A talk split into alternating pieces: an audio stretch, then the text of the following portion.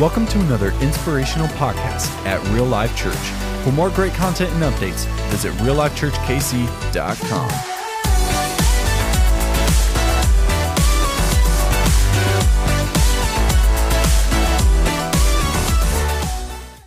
Well, good morning and welcome to Real Life Church. Happy Mother's Day to all the ladies out there. We just want to invite you to get on your feet, put your hands together, and sing along.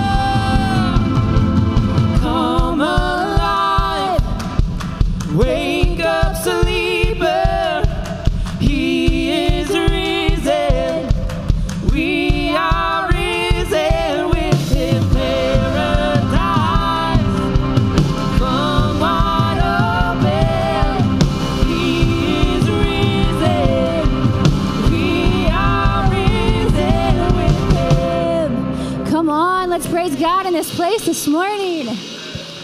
Yes, yes, and amen. And God is so good. He is for you today. He's always with you. His steadfast love is always enduring, always with you this morning.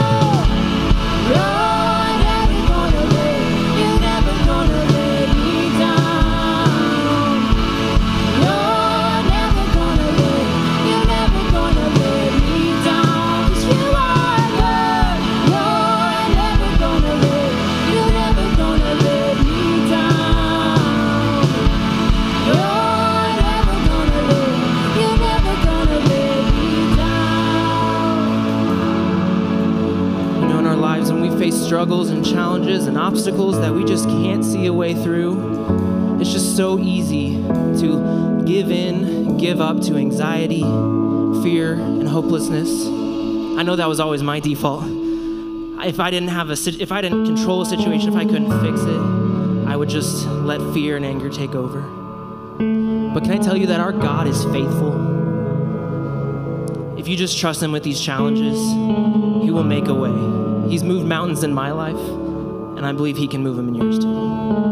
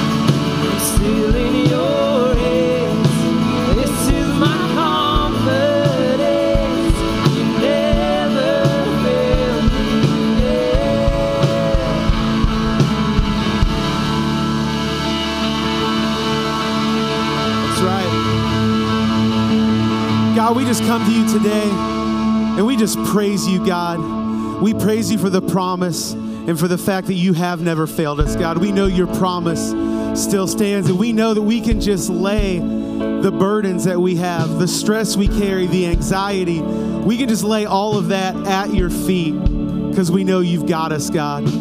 So just change us this morning, God. Speak a word of freedom and truth into our lives today. And just let us go out into this world and just share it with others. God, be with us and fill this place. It's in your name, it's in the name of Jesus we pray. Amen. Good morning, Real Life Church. How y'all doing today? Oh my gosh, amazing. Can I just say happy Mother's Day to moms in any season, whatever that looks like. I'm going to go above and beyond that and just give a special shout out to every woman, every lady, every girl in the house. Man, you are special. You are loved. We see you. God sees you. We're proud of you. And we're so glad you're here today. We hope that you just feel so special this day. I just want to welcome everyone here today, and I want to welcome a group that we shout out every week. We shout out Real Life Church Online. Can they hear you? Everyone here in the room, can they just hear you today?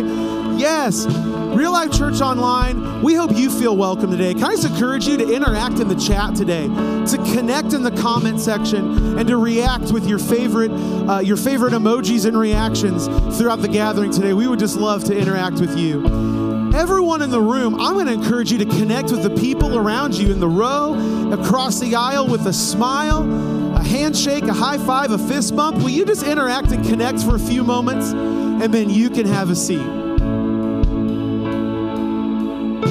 Don't be bashful.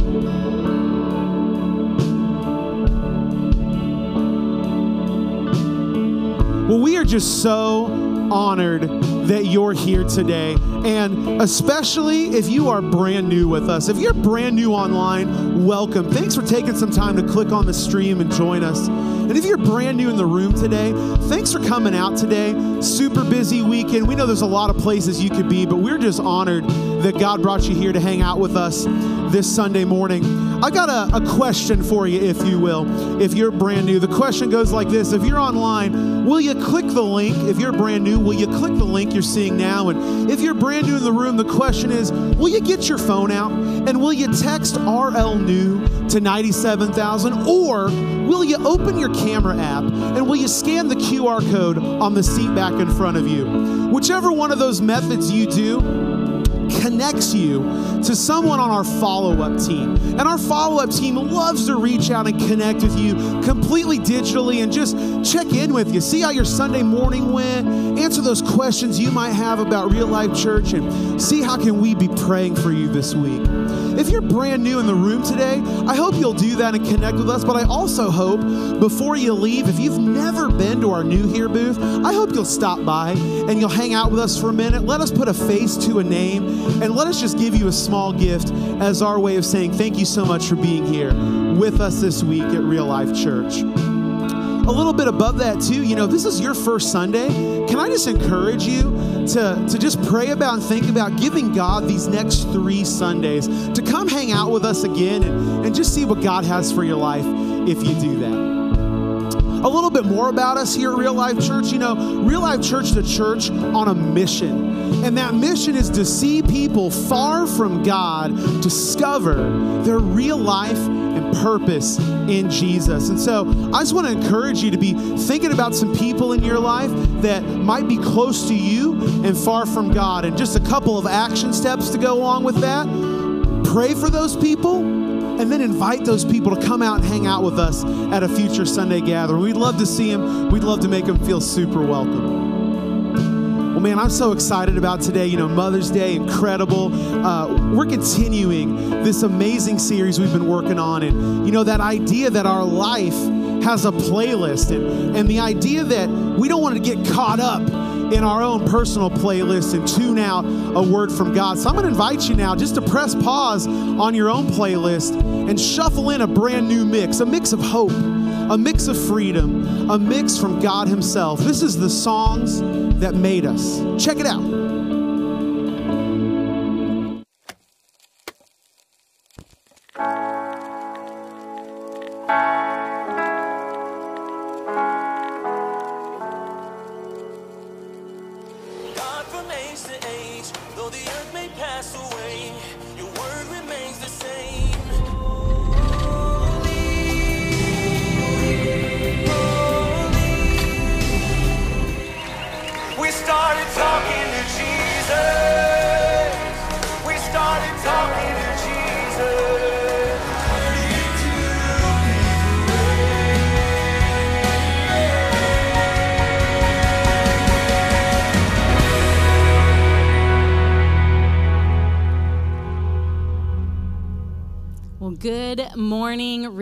Church. Am so excited to be here speaking with you today for our Mother's Day gathering. And it really, it just warms my heart. I've been so excited about this because we are celebrating women today.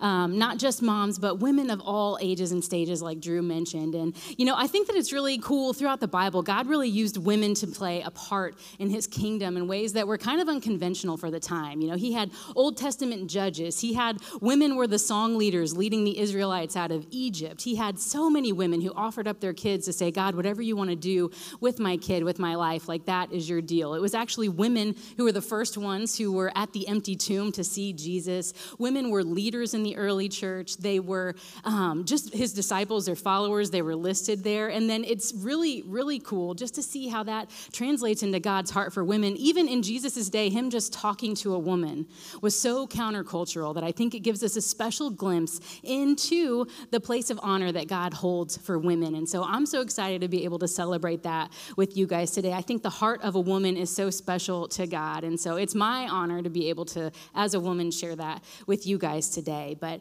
can I tell you right off the bat today that God sees you?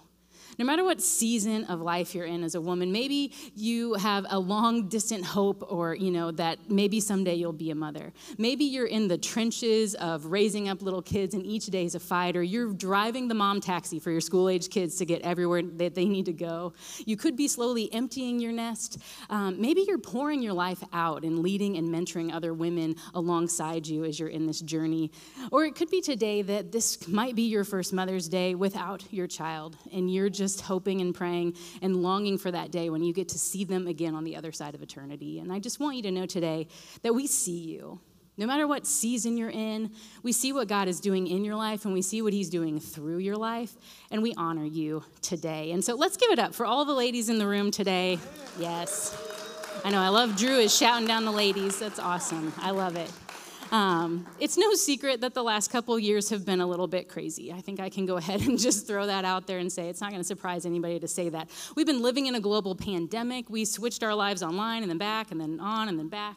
Um, and I've really seen, I almost imagine this message is kind of like a few of us sat down in like a women's small group and said, you know, what's on your heart? What's on my heart?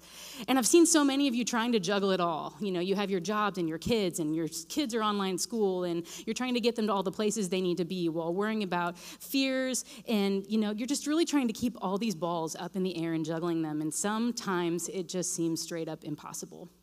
If you're like me, some days you wake up and you are already weary, right? These are so many things. Um, and I've noticed at our house, weariness is kind of directly correlated to the answer that we give to this question. It's, Mommy, can we sleep in your bed? Okay. I gather some of you have heard that. And really, in our house, the honest question is Daddy, can we sleep in your bed? Because it's no secret who the softy is in our house, and they know that they're going to get the answer that they want to get if they ask Daddy. Whereas Mommy's like, I need some sleep.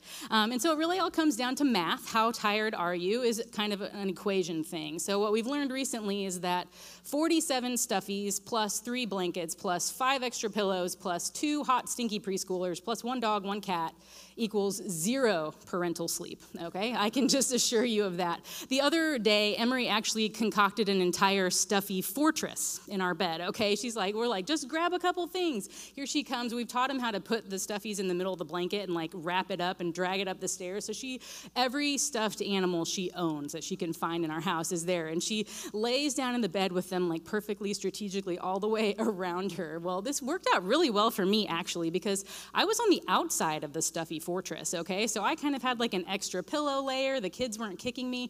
Sean, on the other hand, was inside of Stuffy Fortress. And I think it was 1 a.m. when he finally gave up and went down and slept in Emery's twin bed to say, forget this, I can't survive with these kids in here. But, you know, it's it's weariness, it's tiredness, but I think sometimes it runs a little bit deeper than that, doesn't it? You know, regardless of how physically tired we sometimes are, I think there's some emotional and spiritual tiredness that kind of has run through our culture and through us as women in our society right now. And sometimes we walk through life not just tired, but anxious, and I would say even troubled, kind of in our spirit.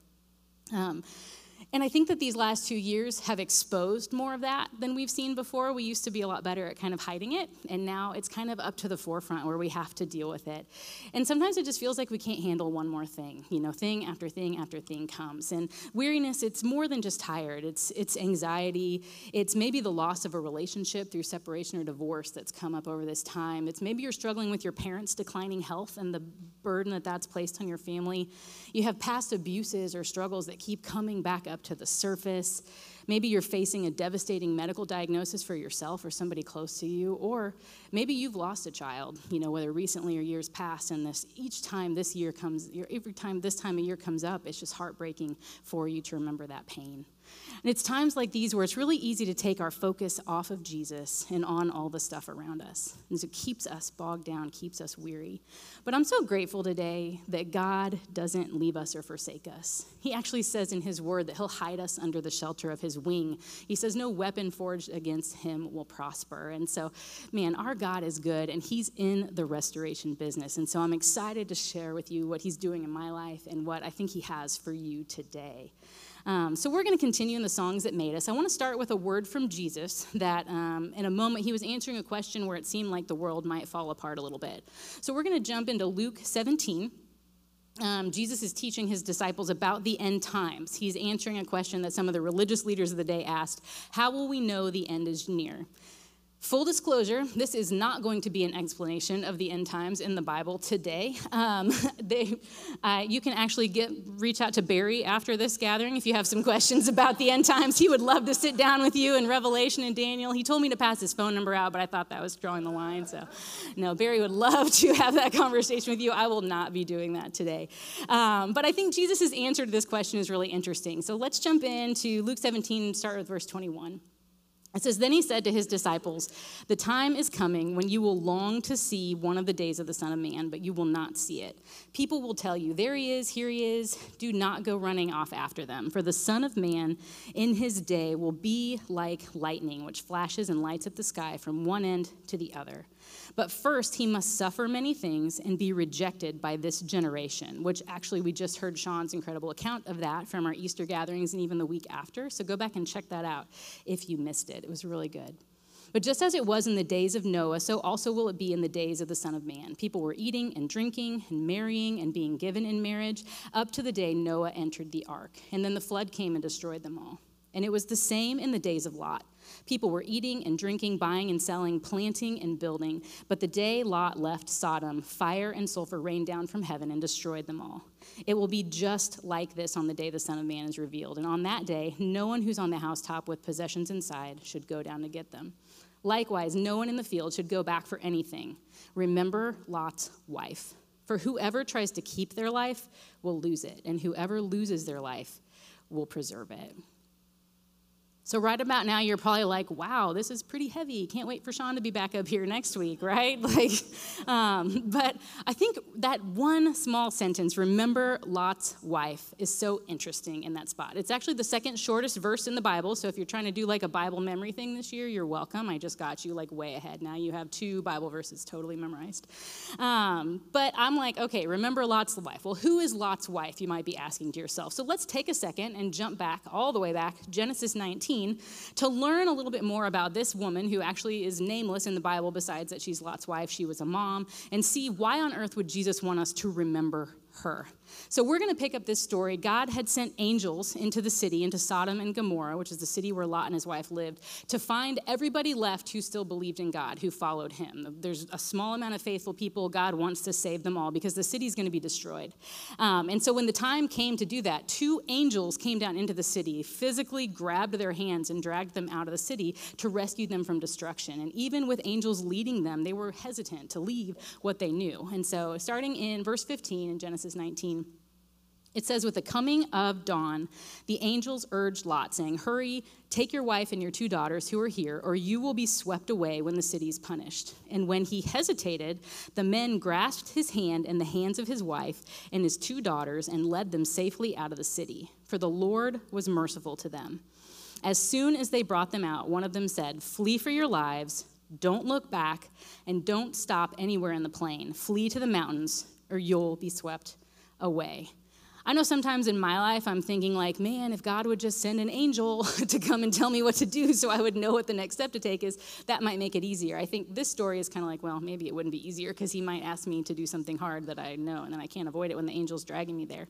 Um, but Lot and his wife, for real, did not want to go to the mountains. They kept hesitating, they kept stopping. Are you sure we have to go all that way? They actually begged the angels to let them go to a nearby town called Zoar where they could stay, and then the angels agreed um, because God is good. And so we're going to pick back up in verse 23. By the time Lot reached Zoar, the city they compromised on, the sun had risen over the land, and the Lord rained down burning sulfur on Sodom and Gomorrah from the Lord out of the heavens. And thus he overthrew those cities and the entire plain where they weren't supposed to stop, destroying all those living in the cities and also all the vegetation in the land. But Lot's wife looked back, and she became a pillar of salt. I don't think that her story is as far away weird as we feel like it is, and we're going to talk about that. But when you look around and your world looks destitute, you're wondering, is the end near? Is it going to be like this time? Jesus is answering this question. Jesus told us to remember Lot's wife. He didn't say, remember Sarah and her great faith to start the nation. He didn't say, remember Hannah and how she willingly gave up her child, or remember my own mother, Mary, and just how faithful she was to God's plan. He said, remember Lot's wife. And so maybe today your soul is weary and troubled. Your circumstances are crazy, they're challenging you. You can't see any light in the darkness ahead of you. And so we have a song for you today to help answer this question so you know where to lean into. Um, so we're continuing the songs that made us this week, and we're actually taking it way back um, to the late 1800s with this song. Um, this was written by a young woman named Lilias Trotter, who was actually a talented artist. So talented that she was in like the top art schools of her day, and she was being recruited by art dealers and all these people to say, We want you to be a part of what we have going here. But every day she would go in and she couldn't shake this feeling that God was calling her to something different. And so she spent her days in art school, but she spent her nights and evenings out in the streets of London, actually going out to look for prostitutes, to rescue them, and to tell them about Jesus. And she was so passionate about sharing the gospel with the most destitute that she decided to stop art, and she, well, professionally stop art, and that she wanted to go and be a missionary. Well, she couldn't find a missions agency to accept her or to support her, so she raised up all of her own support, and she actually ended up moving to be a missionary in Algeria, which is in northern Africa, for about 40 years. And when she was on a furlough in 1901, that's like a break from doing your mission work, um, she wrote a poem called Focused, um, which uses the idea of optics and lenses and our own eyes actually to describe how we see ourselves and see Jesus. And she published and distributed this pamphlet all over Europe. And it was by chance, you know, I don't think God works by chance, but there was a young musician who was taking a trip to Europe in 1918 named Helen Lemmel, who had written a lot of hymns and things, and she came across one of these pamphlets. It was really cool. She read and she describes how she was reading the pamphlet and she stopped in her tracks at one of the lines in this poem that I want to share with you. It says, So then turn your eyes upon him, look full into his face, and you will find that the things of earth will acquire a strange new dimness. She reports that she stood still when she heard that line, and her soul was already singing the chorus. She said there was no single one moment of like, I put this note, then that, or this word, then that. God, it just came to her. Um, and then in 1922, so a few years later, which was exactly 100 years ago now, um, she published the song in a hymn book that they used at the Keswick Convention, which is a big revival that happens in England, and it actually still happens um, to this day. And so we see the lives of these two great women of faith coming together to lead us today. And so I'd like to invite you today to stand and sing this song with us because 100 years later, the words still ring true. Um, this song is dedicated to those of you who are weary and troubled, and those of you who have endured hardship, and you're tempted to keep your eyes focused on the circumstances around you. But this is Helen Lemmel's Turn Your Eyes Upon Jesus.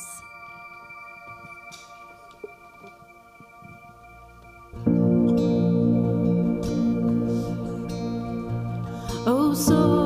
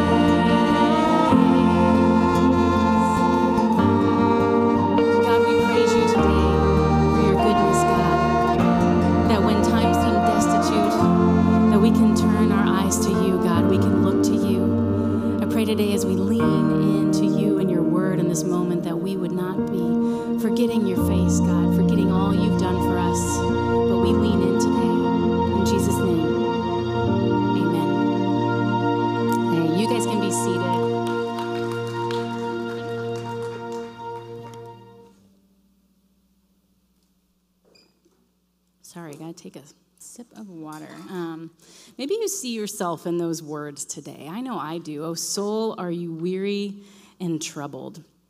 And I don't know if you've been there before, but I know when I look at this story of Lot's wife, I think that I can kind of totally relate a little bit. Um, in my early 20s, I was newly married. We were very fresh in um, youth ministry, and God rocked my world by adding two young women to our life, kind of instant parents, we would call it. And we fostered them through their high school years.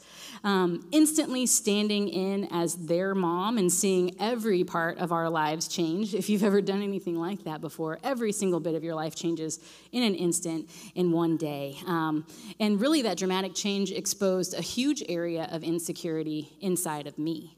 Um, because, you know, when life is good and things are predictable and I can control what's going on, then we're good. Everything's good.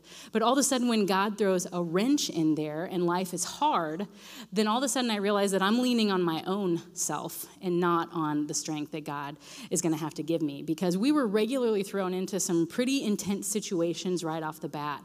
And I realized that on my own, I couldn't handle it. Um, what was exposed in my life was that I was leaning on my own self and my own strength. And now that I couldn't see the future and I certainly couldn't control it, I was falling apart a little bit. Um, I didn't even know week to week whether they were still going to be living with us. There was one of them was very deeply depressed, and we didn't even know, you know, is she going to make it through this week? We had just a lot of really intense situations going on. Um, you know, was somebody in her family going to do something that would be devastating to them or us or lose our ministry? We just didn't know. It was just a really kind of crazy and chaotic time. And in the midst of all of this uncertainty and stress, you know, I should have been leaning on God. I should have been a support there for our family and all this we're going through. But I was really, I was crippled by my own insecurity, my own thoughts of inadequacy of I'm in this moment, I am not okay to be this stand-in mom here. I am not even sure that God has called me to do this, and I'm certainly not giving them the love and care that they need for me in this moment. You know, I'm like this, I would find myself, you know, crying on the bathroom floor, like just not able to actually get up and function in my life.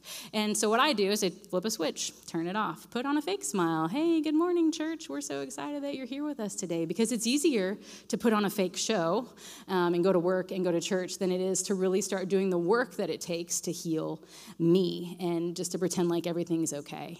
And that insecurity for a long time kept me from fully using my gifts from fully, you know, trusting and opening up even to relationships with Sean or to those girls now. It kept me jealous of other people's gifts that God hadn't even, obviously hadn't given me. Um, so much so that I'd have a hard time like making close friendships, especially in the church. I was worried, what were people going to think? You know, what would Sean think? What, what do they think of me? What do they think of Sean? Um, and I was just paralyzed and I was stuck behind walls I had built, with Satan back there convincing me that I was obviously the only one having this struggle. Surely you're alone, you're in ministry, you can't handle this. I don't know why you think you're here helping these people. Um, but God is the next word in the sentence because God is good and God is in the restoration business.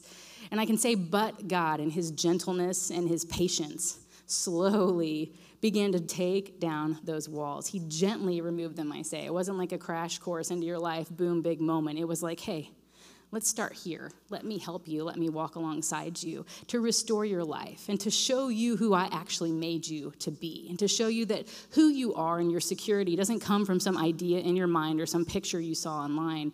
It comes from who I said you are.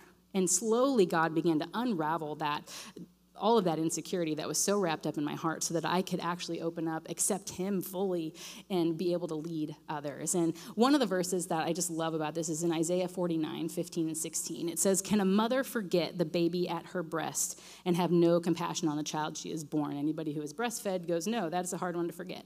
Um, and even then, he says, Though she may forget, I will not forget you. It's God saying, no matter what, the ultimate level, I will not forget you. See, now check this out. He says, I have engraved you on the palms of my hands. Your walls are ever before me. And I'm like, say, what? I'm like, dude, God has a tattoo, okay?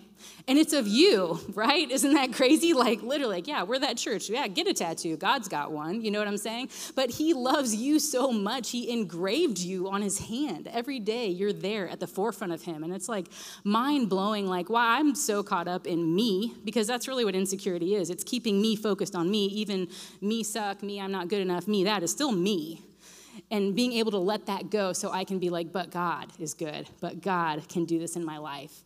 Um, I realized God thinks so highly of me, He sent Jesus to die for me. And so I had to do the steps I needed to do to overcome those things. I had to do the hard work in my struggle to turn my eyes and thoughts onto Jesus instead of onto my own fears and insecurities and to look fully into Him. And really, it came down to this it's I had to let what Jesus did for me become greater than anything that had happened to me or any thoughts that were in my head.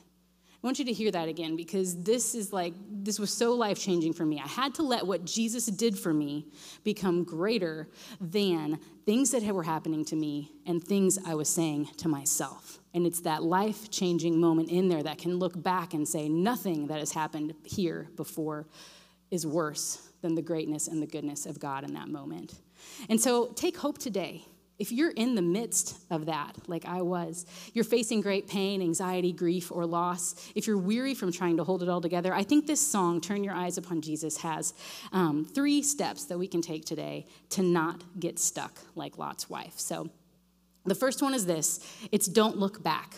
The very first part of that chorus is turn your eyes at Jesus. If you're looking onto Jesus, you can't turn around and look back at something else while you're still looking at Jesus. You know, and I do still think that one of the craziest things about the story with Lot and his wife is that literally angels are grabbing them by the hand and pulling them, and they're still like, oh, I don't know, maybe this isn't it. you know, like, are you sure, God? I'll pray about it a little longer. Um, and they were living in a horrible place. You know, you can read about Sodom and Gomorrah in the Bible, and they were given very specific instructions flee for your lives, don't look back, and don't stop anywhere on the way. But Lot's life looked back, and it really it cost her everything, and really it cost her family a lot too. And I think in that way, that look back, if Satan can convince us to do that, if Satan can get me up here on stage and say, "Oh, but remember that time you really struggled with that? Remember that terrible thought you had about that person? Um, remember how you just really weren't good enough to do that?" If he can keep me in the past, in my past pain, in my past sin, in my past struggles that I hadn't overcome those things, then he can keep us stuck. And I think that's really his goal. Is like, you know what? You need to stay shackled to those things today. You're not really healed. God's really not good enough to get you through that. And I think that's what Lot's wife was looking back to. You know, maybe she had a great house in Sodom. You know, maybe she had a whole life she had built there. I'm sure she did have family. I'm sure she had friends. I'm sure she had a whole thing there. And all of a sudden, imagine your life right now, and God says, hey, you have to get up and go because Belton, it's going down. You know, you would be like, oh, let me pack some. Like, it's hard. Like, I get it. That wouldn't be an easy step. It seems like it looking back. Um, because sometimes when God is asking us to set some things down, it's really hard because we can't see the destruction that He's leading us away from. And I think that that's a really hard point sometimes, is that God hasn't given us the full view of all the things that are ahead of us. Um, reminds me of a story back in our younger years. Sean and I actually went caving with a group um, from our church of young adults. And um, for some crazy reason, I still don't know, I decided to follow him through the cave. If you know anything about Sean, that still applies now. It's kind of a weird one. But so we're in this cave. There's like a normal path through the cave, and then there's like a Sean path through the cave that I ended up on this like crazy thing with like just these two other people in the cave. Um, and I mean, I was like, there were some parts of the cave that were so narrow that you're like crawling on your belly and you can't leave your head up because it's so narrow. You had to turn your head like this and like shimmy through there. And I'm like, okay, here we go through the cave. Now, I was covered from head to toe in mud. I should have found, I have a picture of me coming out of the cave. Um, but I had lost both of my shoes in the thick mud that's down in there. So you have like no shoes, covered in mud, this helmet on. I'm like, where are we going? What are we doing? Um, my only comfort really was that Sean is bigger than me and he was in front of me. So if he gets stuck, I can just turn back and go the other way because I'm like, well, if he made it through, I'm probably going to be okay. But otherwise, I don't know what's about to happen here. Um, but if you've ever been in a cave, like caves are kind of creepy. Um, and for some reason turn off your headlamp, even if you know somebody is like right like Sean is six inches in front of me, like on our bellies in the cave, like, dude, that's freaky, okay? I'm just gonna say, like, you don't really feel like what what is darkness really? Darkness is lonely, no matter how close somebody is next to you. You see how dark darkness can be until you catch that first glimpse of light. Like I have followed this crazy man far enough i can see like just a barely a little sliver of like the way out of this cave. Um, and you just catch that and you crawl on your belly towards it. And at first there's just enough light to move towards it. You don't have a path you don't have a plan. You're like i just need to keep moving that direction. And as you get closer to the end there's more and more room. Like eventually you could like crawl and then you could kneel.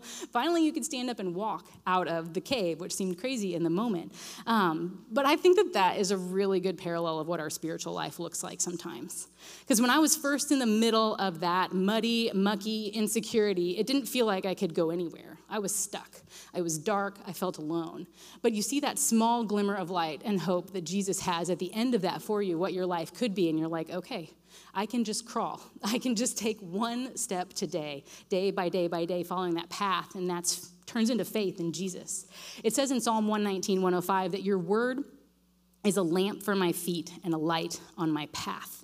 And if you've ever been in a dark forest, same thing. When you're walking and it's legit dark, it's not like streetlights and whatever, your flashlight down or your headlamp or whatever, all you can see is just a path right in front of you. You have just enough light to take one step, one foot in front of the other. God doesn't give you the whole, like, where is this path going to go? Am I going to fall off a cliff in Utah or am I going to make it to this great view that I'm supposed to go to? And I think step after step after step like that, doesn't seem like a long journey. But when God is helping you to walk through something really hard, it's that day after day after day decision that creates great faith in you that God is good and He can do anything in your life. And so God didn't show Lot and his wife the whole story. He didn't say, hey, you know, he said, I'm going to punish the city. He didn't like rain fire and sulfur down. Like that's, you know, would have been a little bit more information that they maybe would have wanted to have.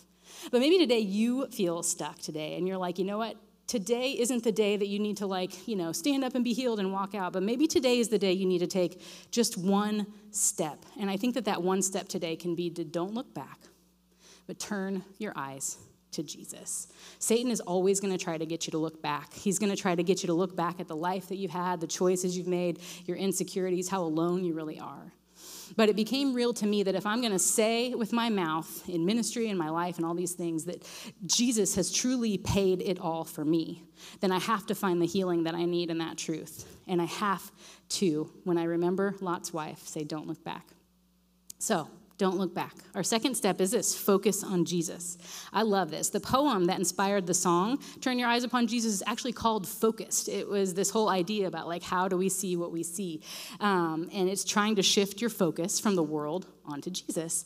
And so in the poem, the, not the song, but she asks this question. She says, Where do your thoughts settle when consciousness comes back in the morning? Where do they swing back when pressure is off during the day? And in my struggles with insecurity, it was largely a battle of the mind. It was kind of like, okay, day by day, I need God's help to defeat these thoughts, day by day, hour by hour, whatever it took in that moment. But the words of the song are so poetic because it says, the things of earth will grow strangely dim. So I want you to try something. She talks a lot in the poem about this idea about how lenses work. That can be camera lenses, optic lenses, microscopes, even your own eyes have a lens. And so what she said is like this so take your hand, stick it out in front of your face. And when you look at your hand, you can see lots of things about your hand. You're focused on your hand. I see, you know, lines on there. I see nails. I see all these things on there. But when I look past it and I focus out beyond my hand, what happens to the hand? It goes blurry. You can't focus on what's out there and what you're supposed to be looking at at the same time. And in the same way, she's saying in the poem like when you focus on all the things around that are causing you to stumble to be weary to be in pain you can't really focus on jesus the way that you need to and the bible puts it this way in hebrews 12 1 through 3, it says, Therefore, since we are surrounded by such a great cloud of witnesses, let us throw off everything that hinders and the sin that so easily entangles. And let us run with perseverance the race marked for us. By what? By fixing our eyes on Jesus, the pioneer and perfecter of our faith. For the joy set before him, he endured the cross, scorning its shame, and sat down at the right hand of the throne of God. Consider him who endured such opposition from sinners, so that you will not grow, what's it say? Weary and lose heart. When you're focused on what's ahead of you, it's impossible to look back. I couldn't see the walls inside of the cave when I was just focused on the light at the end. When I'm stuck in the middle of, you know, insecurity, I actually use like I like to say worship is a weapon. When I'm focused in on who God is so much that I'm singing worship to him, I can't see all the things around that are trying to distract me from that moment in that day. And so the solution to our weariness and our troubles and hopelessness lies in where we put our focus.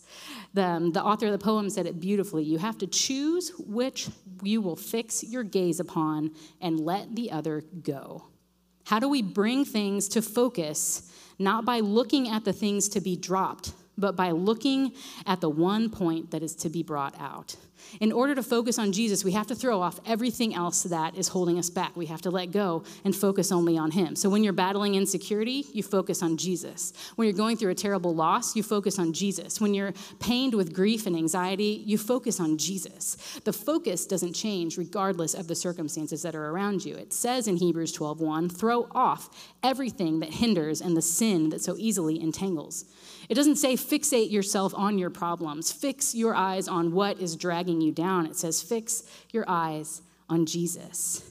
And it's not always easy or idyllic to do that. I get it. You know, I wish that it looked like hours of solitude on a beach, nestled in a chair and the waves rolling in and out, and just the time to quiet my heart for three or four hours and focus in on who God is. Like, trust me, I wish that that's how it looked every day. Um, and sometimes you really have to make the effort to find that solitude with Jesus and be intentional about that. But most days it looks more like, okay, I'm I'm doing the dishes. I'm going to turn on some worship music to drown out the sounds of the kids beating each other with sticks in the backyard. Maybe it looks like I'm going to turn that creepy guy on the Bible app to read me some scripture while I'm going on my commute in the morning. Um, you know, it could just look like a brief moment of prayer before I have to walk in to have a hard conversation or deliver some bad news at work. Um, it could just be like sharing with Sean, hey, God showed me this cool thing. Or this week at Life Group, I'm going to sit down and just be authentic and share a prayer request of what God's doing in my life. Like, it looks so different to focus on Jesus Jesus in different seasons, but it's important that we do it and that we focus on Him and we make the effort to make those things. Because when we focus on Him, then all of a sudden God starts drawing us to Himself and He starts growing us and changing us.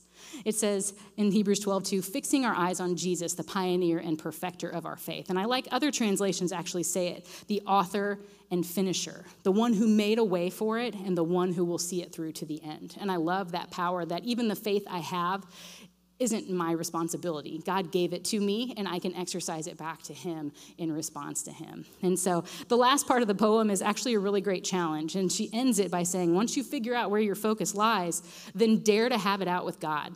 She said, because that's the shortest way.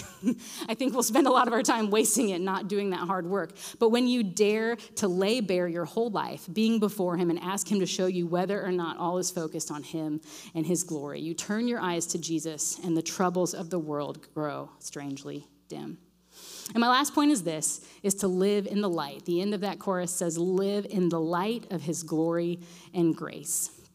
You know, Lot's wife looked back at her former life, at what used to be, and she longed for things to be different. It, she wasn't willing to do what God asked, even to save her own life. And it wasn't the physical looking back that caused her to stumble and turn into the pillar of salt.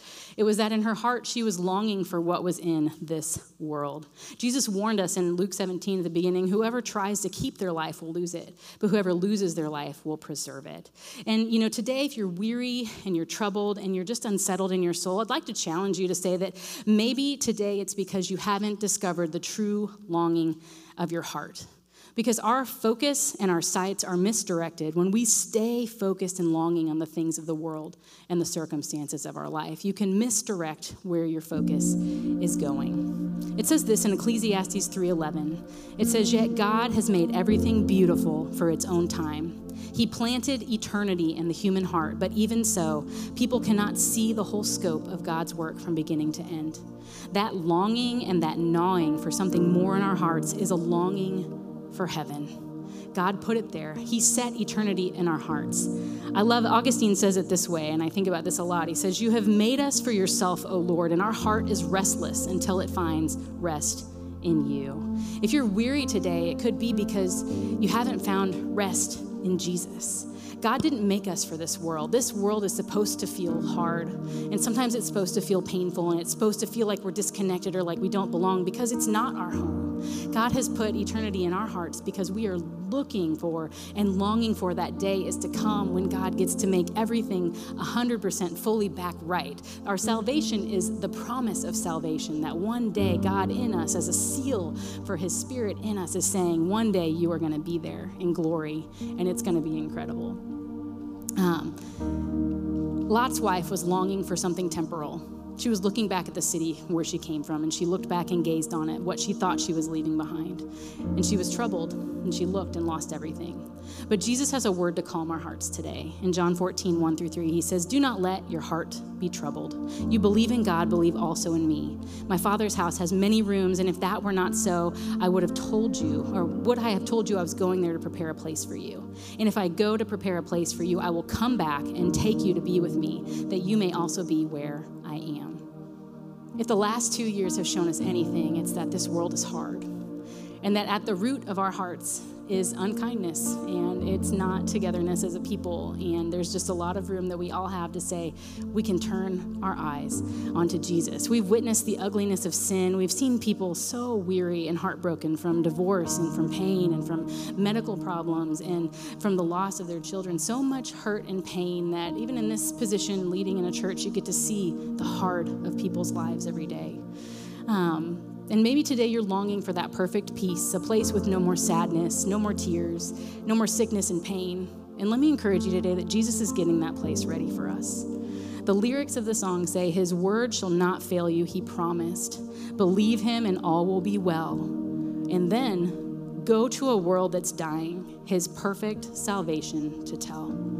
2 Corinthians 4 6 says this For God, who said, Let light shine out of the darkness, made his light shine in our hearts to give us the light of knowledge of God's glory displayed in the face of Christ. You see, even when we are facing troubles, when we're weary, God has given us the charge to go into the darkness of our world, to be a light when there's no light and there's no hope. For this past week or so, my son Jack, who's five, he has just really been struggling with this idea of heaven. We read a Bible story in like a book Bible that we have. And he woke up the next day and he said, Mom, he said, my head is so messed up. He said, I just keep crying. And he's like literally like tearful all week long because he's like, I just, I just, you know, he loves our world. I said, What do you love so much about the world? He's like, I love playing with daddy and I love my dinosaur toys and I love my friends. And he just like, his heart was so much, he's like, this news that he wasn't going to be here forever just hit him. And, you know, all week long we've been, you know, trying to like console him and like, let's read, I actually read some of these passages to him in that.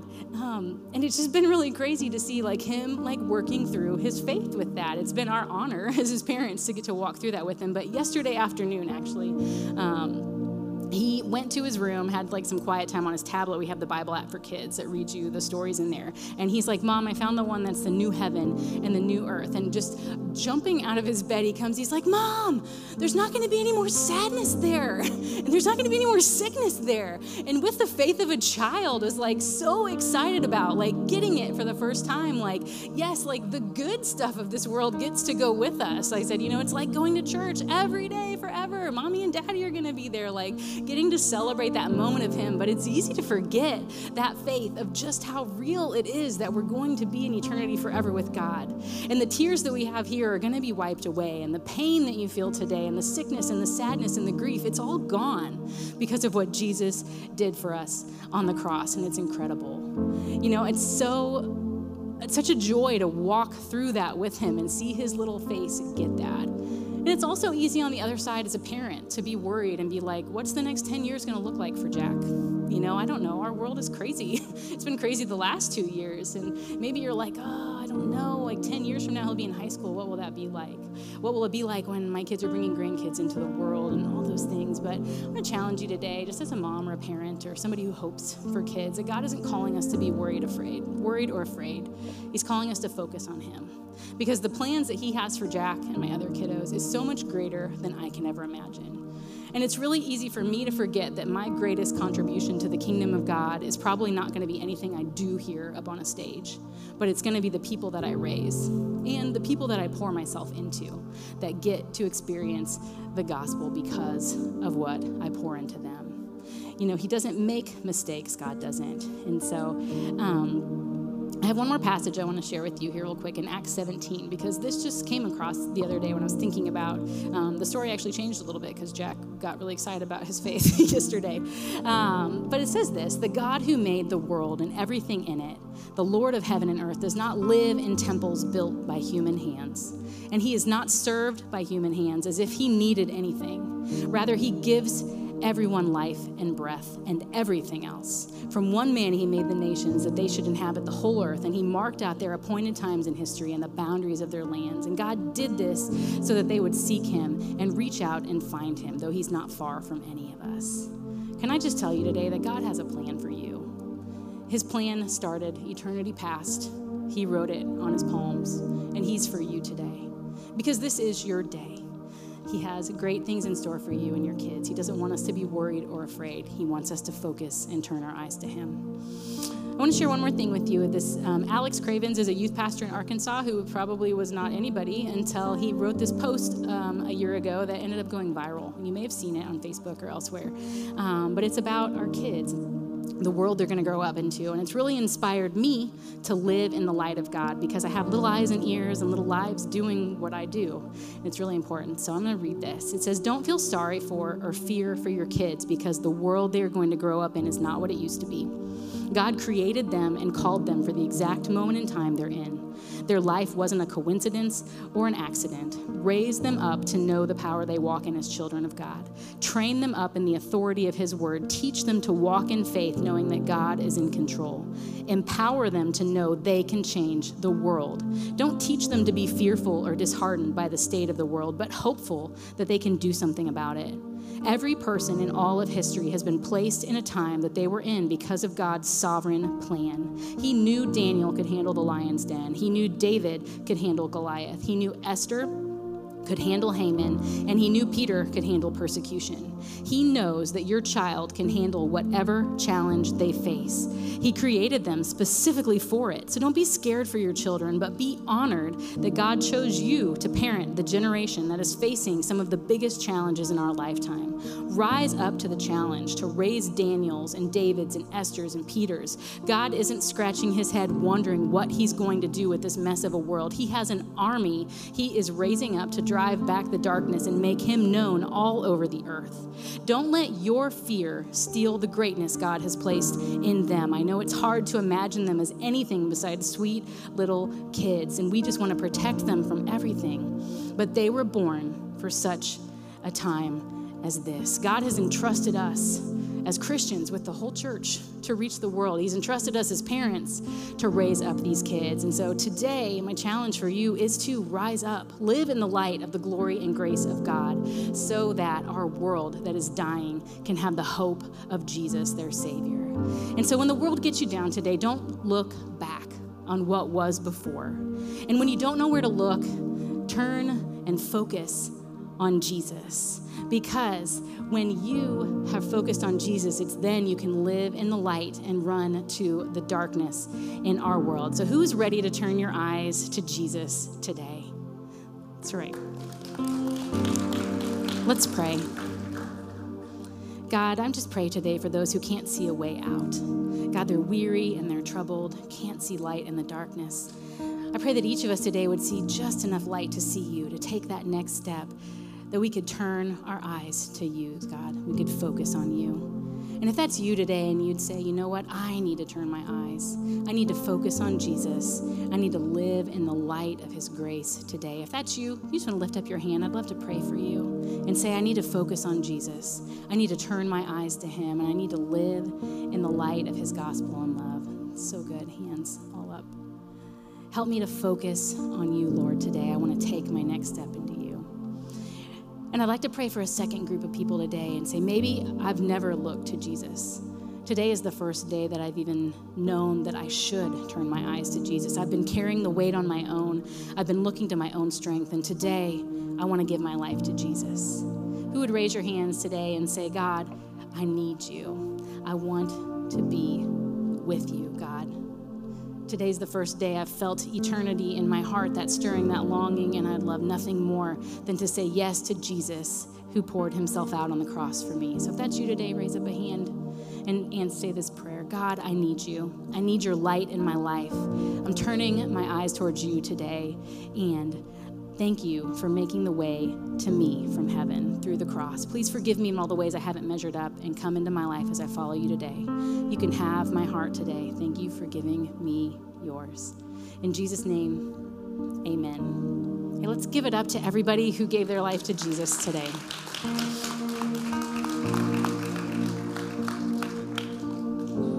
What a Mother's Day word. Come on, somebody. I'm pulling you over? I'm glad I was in the cave leading, to, leading you to darkness. And I thought we were going to do like a Awana moment going there earlier on. So, uh, but no, seriously, you guys who turned to Jesus today, maybe this is your first time locking eyes with Jesus. Maybe it's your first time turning your eyes to God and realizing that Jesus died for you. And so I would encourage you, um, just let us know. We have the privilege and honor of just connecting with you and helping your first steps with Jesus. And the best way to do that is to text RL next 97000. And uh, our team, our church exists for you. If you made that step today, we'd love to help you and encourage you and just be alongside you every step of the way. So if you're in the house, on the way out the door, there is a red Bible bag. It's got a letter in there with a Bible, and it's got next steps for you. So uh, Diane talked about this all through the gathering about focus on Jesus. And it, it's so important uh, to get around the right people to focus on Jesus. And so maybe your mom or dad or grandparent, or maybe you're a son or daughter today, and this is kind of strange. You got drugged to church, you know, and it's been forever since you've been at church. And um, I would encourage you get plugged in to what God is doing. And uh, I'll tell you the best way to get focused on Jesus is to be around other people who are focused on Jesus. Other people are following Jesus because they can just get beside you and say, "Hey, listen here, Drew. This is what God's doing." Hey sean this, this is what god's doing. And so get into a life group and uh, in this season i encourage you really to jump on our dream team. Our dream team they're the guys that put us all together the young the ladies and men that put us all together. Um, but yes we serve yes we give back but more importantly we're around other people that are following jesus amen? And we grow from that and uh, I, I, love serving the team and our team is, is very healthy very strong and we love to, to have you part of our team and especially uh, give something for your kids to model after. You know my, my son he was begging to come today to set up, and he, he was at grandma's house and just wanted to come. And, and Jack, man, this guy's been wrecking my life all week, you know, just spiritually speaking. And I keep telling him, "It's like, am, am I a good dad? And he's like, oh, yeah, you're good. I'm like, well, guess what? There's an even better dad. You have a good, good father in heaven who's to give you perfect gifts. And it's been cool to watch this story, but you get to model that for our kids, and uh, we get to model it for the next generation. And so I would encourage you, man, jump on our dream team Two weeks from today, we have a thing called Crash Course. It's at me and Diane's house, and we get to hear your story, help connect to your purpose, and uh, get to know you, and then plug you into a place where you can use your gifts to make a difference and serve people. And man, you want our kids catching us following Jesus, don't we? And uh, you know what? For some of you, uh, your kids, you're a kid right now, and you're gonna start serving, and your mom's and dad's gonna go, "What got into my kid?" right? Like I cannot believe they're jump on the team and, and to make a difference. So I would encourage you to to jump on the team. Another next step as well is uh, maybe you're a parent with uh, with teenagers, and uh, we have a great place for your kids to get focused on Jesus, especially in those teenage years. It's so easy to wander off and uh, just jump into the world and, and kind of do everything the world is doing. There's so much pressure, and uh, we have a youth group that meets every Sunday night. It's at six o'clock at New Life Community Church, and we're not doing it today for Mother's Day. They're with your family. Amen. Come on. But next week, uh, I'll be back at 6 o'clock. And uh, I would encourage you, they're going to find people that love them, that love God, and give them a place to model that and be loved. And that's really what it's about. Um, we do a lot of fun stuff. They have a lot of activities, do a lot of cool things. But ultimately, they fall in love with Jesus. And so that's really important. Last thing is this I would encourage you to call Real Life Home to continue generosity. We are just, uh, it feels like we're on the, the verge of finishing the Hope Center. We knocked out the drywall, uh, we put up, uh, put up the mud and tape. I got an awesome picture. It's, it's already up there. Look at that. If you don't know the guy on the right, good for you. Come on, somebody.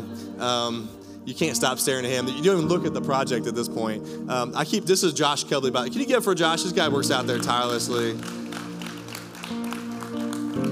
I t- tell him, like, man, if you stop messing around, this project will be done already, Josh. You know? Somebody said he'd pose for that. It's like, no, that's how he always operates. I gotta just slow him down. Uh, Christian's back there, he's serving. Uh, he didn't want to put the picture up because now you know that he does drywall. Come on, somebody.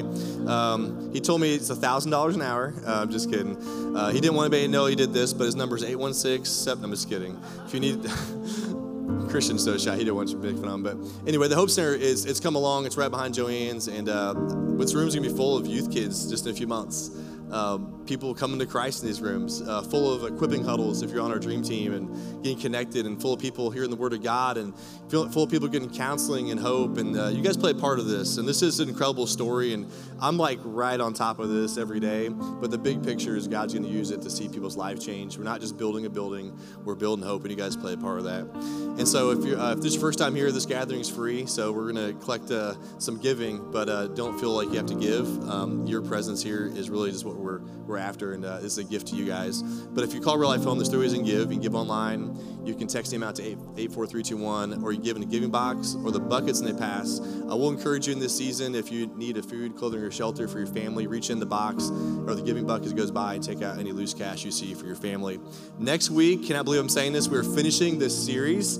Uh, got an incredible um, little picture of heaven, little preview of heaven as we la- land this series out. And so I encourage you to come back next week as we check out this video.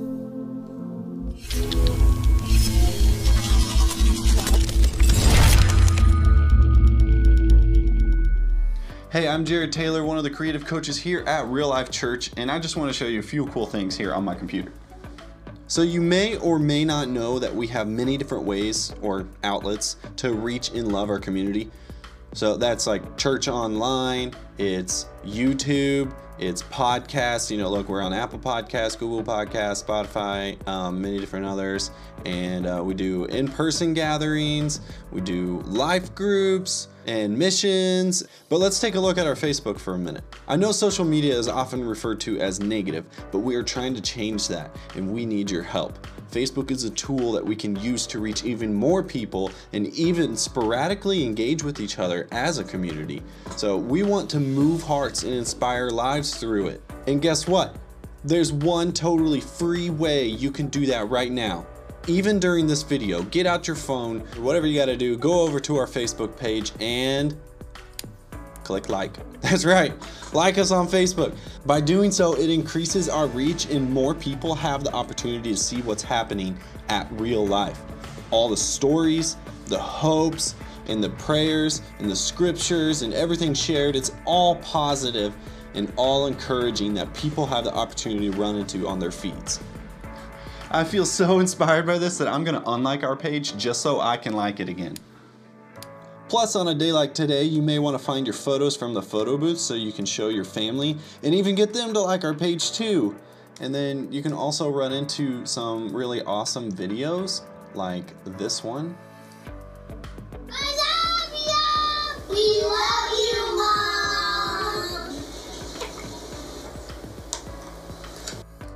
You'll even get inspired or share experiences with others just by liking, commenting, and sharing posts. It goes even further. What if God used you to help reach more people through your uplifting comments? Let's do Facebook together. And just look at these amazing comments. I remember hearing this song for the very first time as a teenager. My first time going to a Judgment House production changed my life. This song reminds me of what heaven might be like from the words. And this song is the next featured song as we continue the series, The Songs That Made Us. So I hope to see you next week right here at Real Life Church, in person or online. Also, Facebook every day. Come on, let's occupy.